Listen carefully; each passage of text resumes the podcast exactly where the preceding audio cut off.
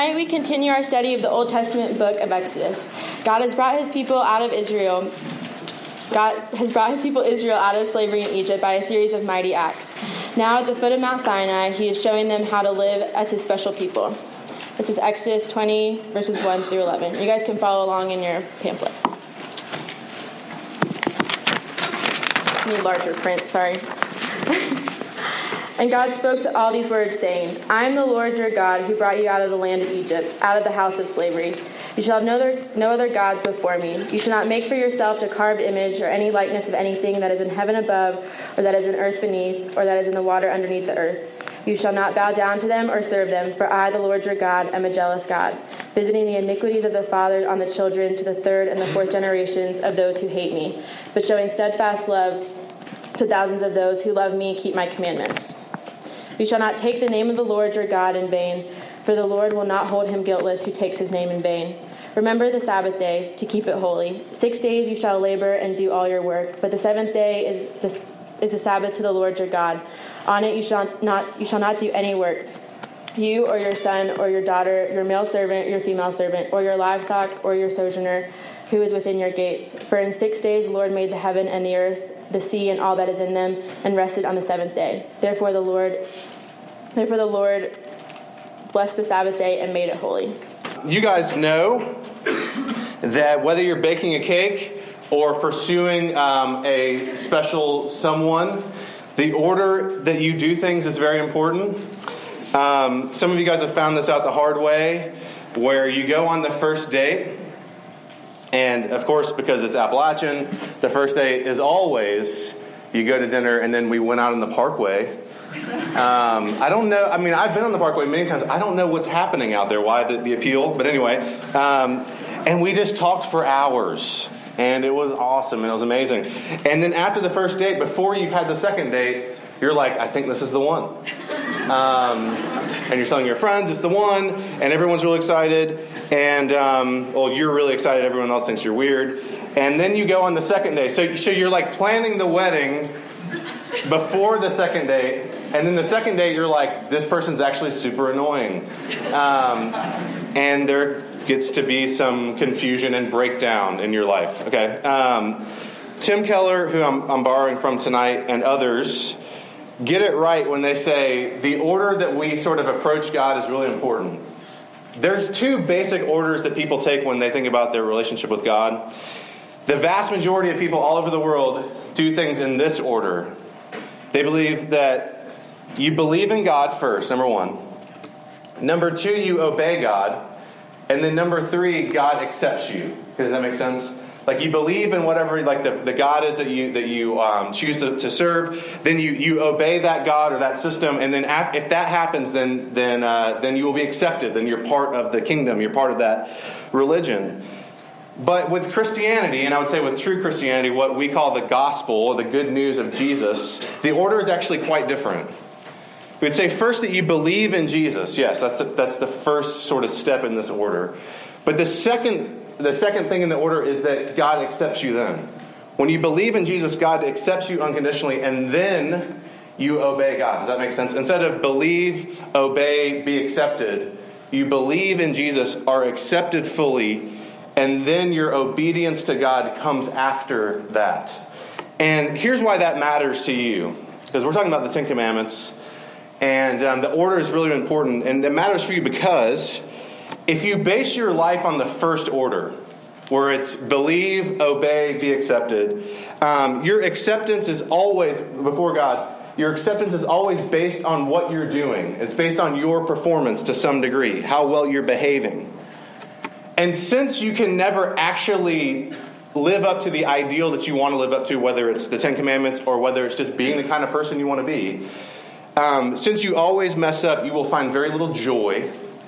You will find very little rest. And here's the bad part you will continually judge other people because since you're not doing it good enough, you will need to look at other people that are performing more poorly than you so that you can feel better about yourself.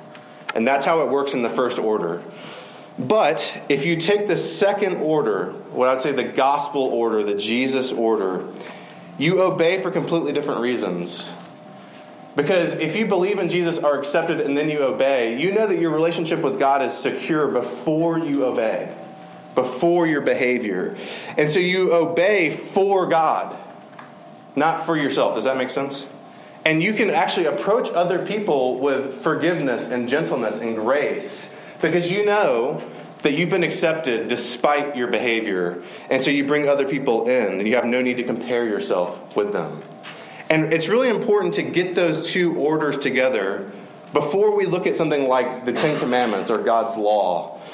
Um, because you'll completely miss it if you think that a relationship with God has something to do with your behavior, that your relationship is based on how well or how poorly you're keeping these commandments. The whole thing will fall apart for you and it won't make any sense. Jesus tells us that you can summarize all of God's law into two things love God and love your neighbor. Okay? And so tonight what I want to do is I want to look at what does it look like for us to love God? What is the blueprint for a life that is marked by loving God? And I want to look at the second, third, and fourth commandments in the Ten Commandments. And um, the first part is going to be the most sort of dense and long part. Um, and it, it, might be a little bit heavy, but just hang with me, okay? So, what, what does loving God really look like in the second, third, and fourth commandments? Um, there's a lot we could say. We could spend a whole week on each one. We're not going to, so we're going to kind of fly by. Um, the second commandment, so if you look on your sheet, the second commandment comes there in verse 4. You shall not make for yourself a carved image or anything that's uh, a likeness of anything that's on heaven, in heaven above, or in the earth beneath, or in the water under the earth. Don't bow down to them and serve them. Basically, it's saying don't make idols. Don't worship idols. Um, what is an idol? Well, an idol in the ancient world, especially, was, was something that you would make that represented a god. It was an actual physical object that you would make. And you would worship that little guy, whether it's in your, a shrine in your house or in a temple. And what you're trying to do is to appease this god. And if this god that you were worshiping, this little guy, was happy with you and you did it right, if you manipulated him rightly, um, then you would get the things that you would want. And if he was displeased with you, you wouldn't get the things you would want. So, for example, if you wanted um, a good crop, you wanted a good harvest, you would um, worship an idol of a god that was of agriculture or of rain or of the sun. Does that make sense? If you did it right and that god was happy with you, you would get what you wanted. And if you did it poorly, you wouldn't get what you wanted. If you if you wanted your um, to have children, or if you wanted your livestock to have offspring, then you would um, you would work to appease this God to get what you wanted. Now, obviously, you're thinking, okay, this one is easy for me. I, am cool with the idols one because I haven't actually carved a little guy and bowed down to him and, and worshiped him, right? Maybe that's primitive stuff that like people do, like did back then, or maybe they do in like far reaches of the world where they don't have Facebook. But um, I don't do those things, right? I don't believe that if you just manipulate something and you will get the happy life. You just appease some God. I mean, sure, like if the right people are happy with me and accept me, like um, maybe the right friend group, or the right frat, or the right club, or the right grad school admission officer, if they like me and accept me, then like I have a reason to live, and otherwise um, it's sort of doubtful. Um, but I wouldn't say that it's like that's like an idol or, or anything, right? Um, or like, yeah, I structure my life to look, sound, and smell a certain way that makes the people around me happy but I wouldn't say that like I'm worshiping them, okay? And like, yeah, like if I get that internship that I'm hoping for, then I can face my family and not feel like a disappointment or a failure. And like if I don't get it, then I really don't know if I can face my family. But I wouldn't say like I worship that internship or, or anything. I mean, I'm just devoting every bit of my life to it, but I wouldn't call that worship. Um, and maybe you're thinking like, okay, well, I can I can see where you're coming from. Um, there are things that I submit my time to and think that if I get them, I'll be happy. But it's not like I actually make an idol of something that's like in the sky or on the land or in the water, right? Um, well, when's the last time that you went a significant amount of time without having cell service or Wi-Fi? Um, and maybe you can't even remember such a t- uh, such a time. Um, it that sounds awful. Um, but if you didn't have cell service or Wi Fi, You weren't able to access, this is going to be a little bit weird, so let's just get weird, okay? Be a little bit weird together. You weren't able to access that thing in the sky, the cloud, or the cell tower. By the way, the cloud isn't really a thing, it's just another computer, just so you know. Um, you weren't able to uh, attach to that satellite or that cell tower, and so you couldn't have the little blue bird or the little white ghost that floats around in, in, the sky and connects your life with everyone around you, right? And when you don't have that, it's not like, oh, bummer, I can't get on Snapchat. It's like, life is passing me by. Other people are prospering right now, and I can't even connect to it, and I'm dying on the inside. Um, maybe you make a, a land, like you serve a land god. Like, if I eat the right thing in the right quantity at the right time, I will never get sick. I will always be healthy. Like, my family, we buy half of a grass fed cow. Okay, and we buy organic food and love it, and I think food is wonderful. Eating right is wonderful. Um, but it can become really easy to bow down to it, can it? Um, oh, you're eating there.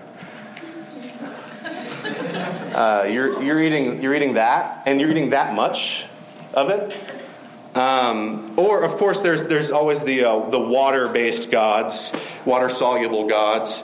Um, like, if I can just get to the beach, or if I can just get to Lake Norman, then I can breathe. But I have to have the, enough tan right swimsuit, you know, right croquis, the perfect tank top. Then I can breathe. Then I can be there, and then everything will be okay. And the amount of time that we spend, the amount of energy that we spend, doesn't it feel like that's not just stuff in your life, but stuff that you actually are bowing down to and serving at some points? Does it ever begin to feel like you're just trying to appease people and things so that you can just breathe and they'll get off your back? Um, does it ever feel like the good life, you're serving the good life instead of the good life serving you? Um, those things are idols. They're real easy. Um, Anne Lamott, who is a Christian thinker and writer, she, I love this quote. She says, I think perfectionism is based on the obsessive belief that if you run carefully enough, hitting each stepping stone just right, you won't have to die. If you run carefully enough and you hit each stepping stone, everything will be okay and it will never fall apart for you. Um, those are idols. But the thing is, you don't have to like use an idol to worship a foreign god. You can actually use an idol to worship the real God, the true God, the God of the Bible. Um, in a couple weeks, we'll see that Israel, God's people, build a golden calf. Okay? And they, they're not worshiping a foreign God, they're worshiping their God, the true God, the, the living God. But they use this golden calf to do it. Now, the golden calf shows you something about God, namely that he's strong. Okay, that this bull shows you that God is strong, but it doesn't show you the whole picture of God, of course. A bull can show God's strength, but it can't show his kindness or his justice or his truthfulness. Sometimes we boil God down to the parts that we like about him, and then we choose to worship that instead. Um, maybe we do that by focusing on the parts of God's character that we like. You know, I like the loving parts. I like the parts when we're talking about loving our neighbor and all that. But once it gets to the whole, like, God's like holiness, I'm uncomfortable, and so I just don't even read that. I don't talk about that. Don't focus on that. Um, don't tell my friends about that. Or we pick and choose what to accept from the Bible. I like parts of it, not in the parts of it. Um, to me, it's most evident when we, when we think about our expectations for our lives, we think, okay, what does God want for my life? What is, what is, what is God supposed to do in my life? Well, um, when I go to worship, I'm supposed to always be uplifted. And if I'm not uplifted when I go to church, then something's wrong. Things aren't going the way they should be. And I, I didn't really get anything out of it. Or you're the flip side that like doesn't like that person. You're like, when I go to worship, I have to understand a complicated concept. And if they don't give me a complicated concept to understand, then they weren't feeding me. So then I, I, I leave. Um, maybe uh, you think God will always give me friends that affirm me and are there for me and know what's wrong without me even telling them. Um, and if they don't do that, then I will complain or push them away or get new friends. Or this is this is pretty common. You're like, I'm a Bible reading person, maybe that's you. And you're like, when I read the Bible, it will always give me wisdom and strength for the day. And if it doesn't give me wisdom and strength for the day, why did I even freaking get up in the first place? And so you just push it aside and just don't do it anymore because it's not you're not getting from it what you hoped to get from it. Look, idol worship, whether it's of a foreign god or whether it's of the God of the Bible, is a form of manipulation. If I manipulate the right things the right way and turn all the dials the right way, I will get what I want. I will be happy and I'll be successful. Um, and this is related to the third commandment that's on your sheet there. It says, You shall not take the name of the Lord your God in vain. What what does that mean? Some of your translation, if you're looking at another Bible, might say misuse God's name. That kind of gets at it. Um, in, the, in Hebrew, when it says vain or vanity, that word is for like a vapor or a mist. Um, it's saying, don't treat God's name like a vapor, like smoke, like something that doesn't have any weight or, or, or thickness or density to it. Um, excuse me, revere God. Treat God's name like it has honor and weight and dignity. Because, right, a name is more than just a name. Like, your name is your reputation. If you ever had a minor run in with the law in high school or in college, um, it's, there's a high probability, considering the demographic makeup of the room, that your parents, if that happened to you, fought to get it removed from your record, right? Like maybe nobody wants to nod because then would, this would be you. You would be that person. Um, they fought to get it off your record, right? Because they didn't want it to be on your name. They didn't want that to follow you, be part of your of your your record somewhere, like in some file somewhere. And so they worked hard to what? To clear your name. Right? Does that make sense? Somebody accuses you of something, you want to clear your name. That's giving us a sense of what it means when God says not to take his name in vain. We're talking about who God is, what his reputation is, what his record is. Um, I knew a girl, uh, we'll call her Martha, and um, it's not her real name. Um, clearly. Um, Martha's a lovely name. Anyway, uh, and in high school, she was seeing a guy and the guy broke up with her because she wouldn't have sex with him. This was the story, okay? And um, he started seeing someone else. So she took pictures of herself that were sort of compromising, and she sent them to the guy, hoping to win his um, attention back. And uh, it didn't work. And some of you guys, especially some of you girls, know this what this is like. He forwarded them to his friends instead and they forwarded them to their friends, and soon the whole high school had her pictures. Um, and what she did was she became a huge stoner. Um, and the reason why was because, and this is what she told me, she, that she would rather be known as Martha the stoner than Martha the slut. That, that was her, her perspective. Because someone had devalued her name to such a degree that she said, I'll just, I just need to make a lateral move to some other lesser devalued person. I'll be Martha the the pothead. Her name was devalued. God is calling us to actively honor his name. And look, when we use God's name flippantly or like as a curse word or, or whatever, that, that devalues his name. It shows what we really think about him, right? Like, like, oh, I didn't mean anything by it. It's like, well, yeah, that this sort of gets to the point. You didn't, God's name didn't mean very much to you. But also, this means this, is what the, the third commandment means, and I think this is more appropriate to us. The third commandment means that we're not to attach God's name to things that He hasn't specifically endorsed.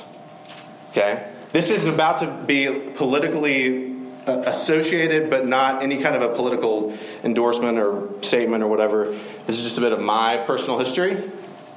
Um, I have had like several moments in my life where I was super into one political uh, agenda or another. 2008 election was my like vicious Tea Party phase. Um, this is a little embarrassing for me, but it's fine. Um, this is the trust tree. We can all uh, we can be in the nest here. Um, I was super sold out to like conservative politics, and conservative politics is fine. There's room for a wide spectrum of political views in God's kingdom. Okay, but I recall one night talking with a friend at a party, and the guy he wasn't he wasn't a Christian guy.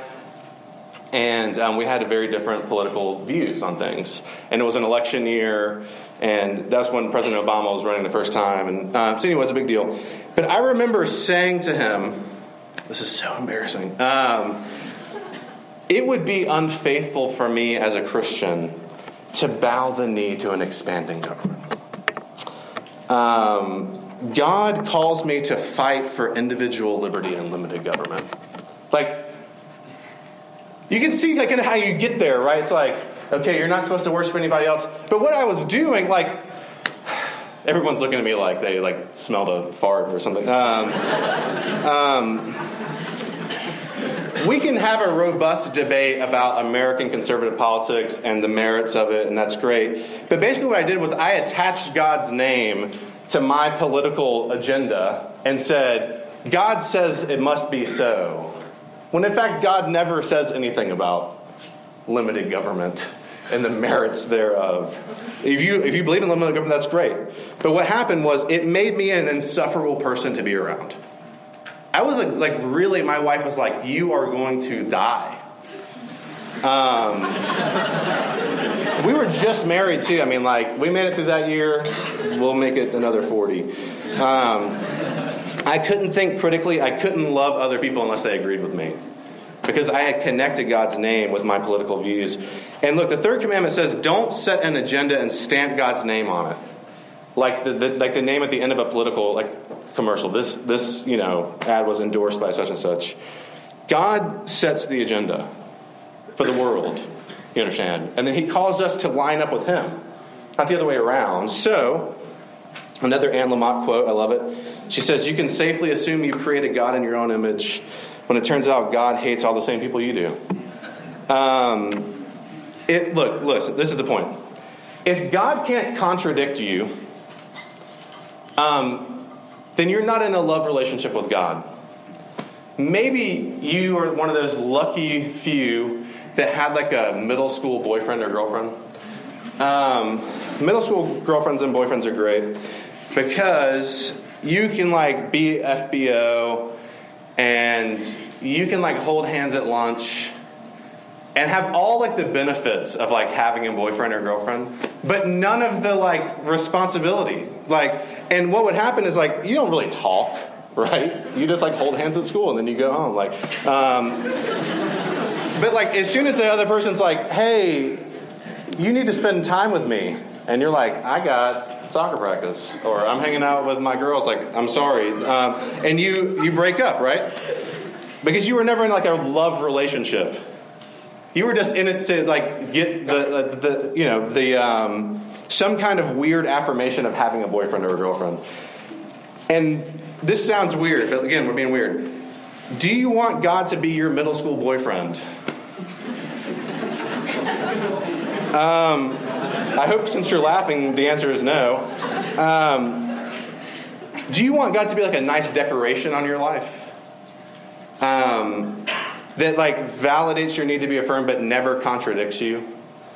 Um, whether you're like a progressive person or a conservative person, um, Jesus should make you very uncomfortable with your sort of political, like deeply rooted sense of self. Um, whether you're a straight person or you're on the spectrum, um, Jesus should contradict how and why you use sex. There are a lot of people in this room that think, I'm straight, so, like, I have less sexual baggage than my friends in the LGBT community. And if that is you, then you haven't really, like, looked at Jesus. Because he has a lot to say about how straight people use sex. A lot. Um, and none of us come clean to Jesus. Whether you're a saver or a spender, Jesus challenges how you see money and how you use money. It's just how he is. If you're in a love relationship with Jesus and he can't contradict you, you've made him in your, in your image. And you're serving a false God. Look, the bit of yarn that weaves through each of God's commandment is the, the commandments is this. You are not God.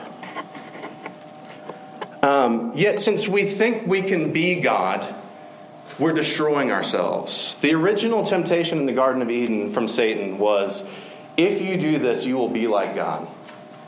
And ever since then, we've been thinking, I'm like God. I can set the rules. I can make God do what I want. Um, when God gives me success and happiness based on how I define those terms, we're good. If not, we're not so good.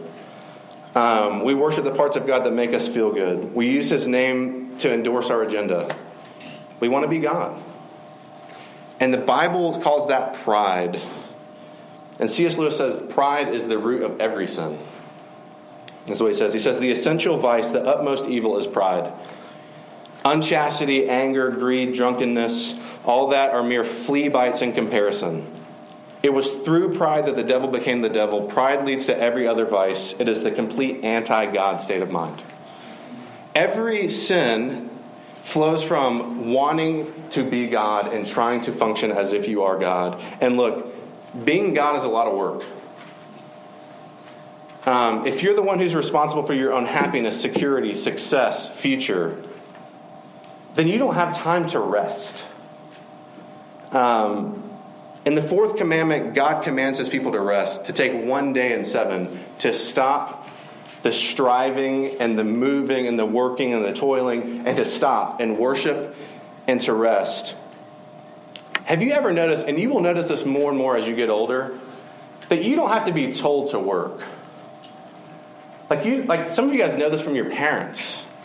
Like if there was ever like time that was unstructured, work filled that time. And that will be you one day. You have to schedule time off. You don't have to schedule work time. Work just happens.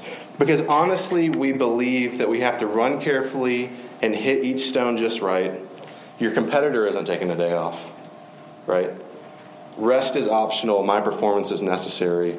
So, at its core, God's law is telling us look, you're not God. God is God. And we are like an unfit spacecraft, like re entering Earth's atmosphere, breaking up and burning into pieces because we want to be in control. And look, that was a long way to get to where I want to get right now. Because look, I didn't spend all that time working through God's law with us so that we can all feel like we had a spiritual like colonoscopy tonight. And like that was really painful but like it's what I needed to hear you know? Um, which is like a weird thing that Christian people do sometimes. Um, I didn't do that so we can all like feel go home feeling terrible about ourselves. I went through all that for one reason. So that you will see how very different Jesus is than us Okay? So if you checked out, check back in. Listen. Jesus is God. He's God the Son, the second person of the Holy Trinity. He created everything that exists. Okay? He's responsible for everything that exists. He holds the world together. In him, the fullness of God was pleased to dwell, the creator of all things. And he came to live with us. And he was a person, like he became a human being, and he lived with us. He humbled himself. He intentionally gave up power. You are not God, yet you try to be. Jesus is God, and he laid it down. Paul says that even though he was God, he did not count equality with God a thing to be grasped, but emptied himself, made himself nothing, and took on the form of a servant. And Jesus always represented God exactly how he is whether he was talking to the most influential, rich, spiritual, religious person or the most inconsequential sinner. Think about whoever that person would be on campus. He was always the same with all of them. He never used God's name to get ahead, he never manipulated God's purposes for his own good. The night before Jesus got murdered, he was in a garden. And he wasn't like just hanging out. He was crying and he was weeping and he was so afraid that he was sweating great drops of blood. And you know what he said to God? He had a glimpse, he knew what was coming. That he, he was about to be betrayed, tortured, killed, and suffer God's wrath. And he said to God, If there's a way for you to take this away, please do it. If, there, if you can let this cup pass from me, please do it. But nonetheless, not my will be done, but yours. He is God, and He completely um, deferred His. Um, he deferred his, uh, his uh, agenda and he deferred uh, what he wanted to God. Um, Jesus was said, "My food and my drink is to do God's will." And at those moments in his ministry, when he could have gotten the most power and prestige, when people wanted to make him the king, he would withdraw and he would go away with God, his Father, and escape all that. Look, listen. Jesus was the most God dependent person that ever lived. on the earth. Um, why? Why would he do that? Jesus did all that so that the people that are tearing ourselves apart trying to hold our lives together could receive his dependent life as a gift. This is what the Christian faith is all about. If you're like, I don't know what this Christianity thing about, it's this that Jesus gives you his perfect, obedient life as a gift. If, if, if loving God was an exam, you and I are miserable failures. Jesus aces the exam, and when we're about to turn him in, he erases the names, puts his name on our page and our name on his page, and turns them in. So that you and me, who are idol factories, like we just make idols one after the other, could look, stand in front of God and be called faithful. That when God sees you in Jesus, he says, You've always been faithful to me, and you've never had a God before me that blasphemers who throw God's name around and we attach it to, to whatever we want can be called reverent. We call people who delight in God's honor. So that people who believe we've got to keep on running on our own two feet or else it's all going to fall apart can be called dependent. And look, I hope you can see now why the order matters so much. Because if the order is believe God, obey Him, and then He'll accept you, it's over you never stood a chance. But if the order is believe God, He accepts you in Jesus, then you can obey out of love and thankfulness and gratitude. And look, I'm not 100% sure how that works, to be totally honest. Like, I could give you 20 steps for keeping the third commandment. But I, I don't know exactly what it looks like to obey out of Jesus' grace, but I want to give you one picture a guy named Dan Colin. He's a painter, he's an artist. I listened to an interview with him, and someone asked him, Why should the average person go and look at paintings in a museum or in a gallery? And he said, You know, there's no words, but the arts changed the world. And he said, like, I don't know. I don't know why. I don't know at what kind of pace they have their impact. I don't know how. But you know, they seep and to spend an afternoon doing something like that has no purpose really is important. Do you get what he's saying? I don't know how looking at this thing changes the world, but it somehow manages to seep out.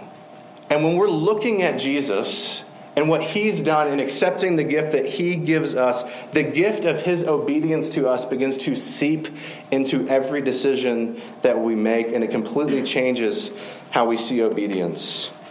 Um, I want to leave you with one line from a hymn. A guy named William Cowper. He has a hymn called Love Constraining to Obedience, and he says, To see the law by Christ fulfilled, to hear his pardoning voice, changes a slave into a child, and duty into choice. And he says, Now freely chosen in the Son, I freely choose his ways. And look, there is a coin in the vending machine of your heart that is sitting there and hasn't dropped in yet. And that coin is the one that frees you from thinking, I got to get God to like me, to, to going, Jesus has done it all, and I get to live in joy. Uh, and my prayer for you is as you look at Jesus perfect, that coin would drop. Let's pray. Um, Jesus, there's much more to say. There's much more on this page. Um, but Lord, we are, are, are desperately sick. We want to know how to rest in you. We want to know how to trust you. We want to know what it looks like for you to, to give us good things. Um, we're so busy trying to make sure that everything holds together, um, that it almost is impossible for us to trust you. Um, would you help us see you, Lord Jesus, as one who has kept the law perfectly on our behalf and given it to us as a gift, that we might trust in you? and so have freedom and joy and love and beauty, we pray. In Jesus' name, amen.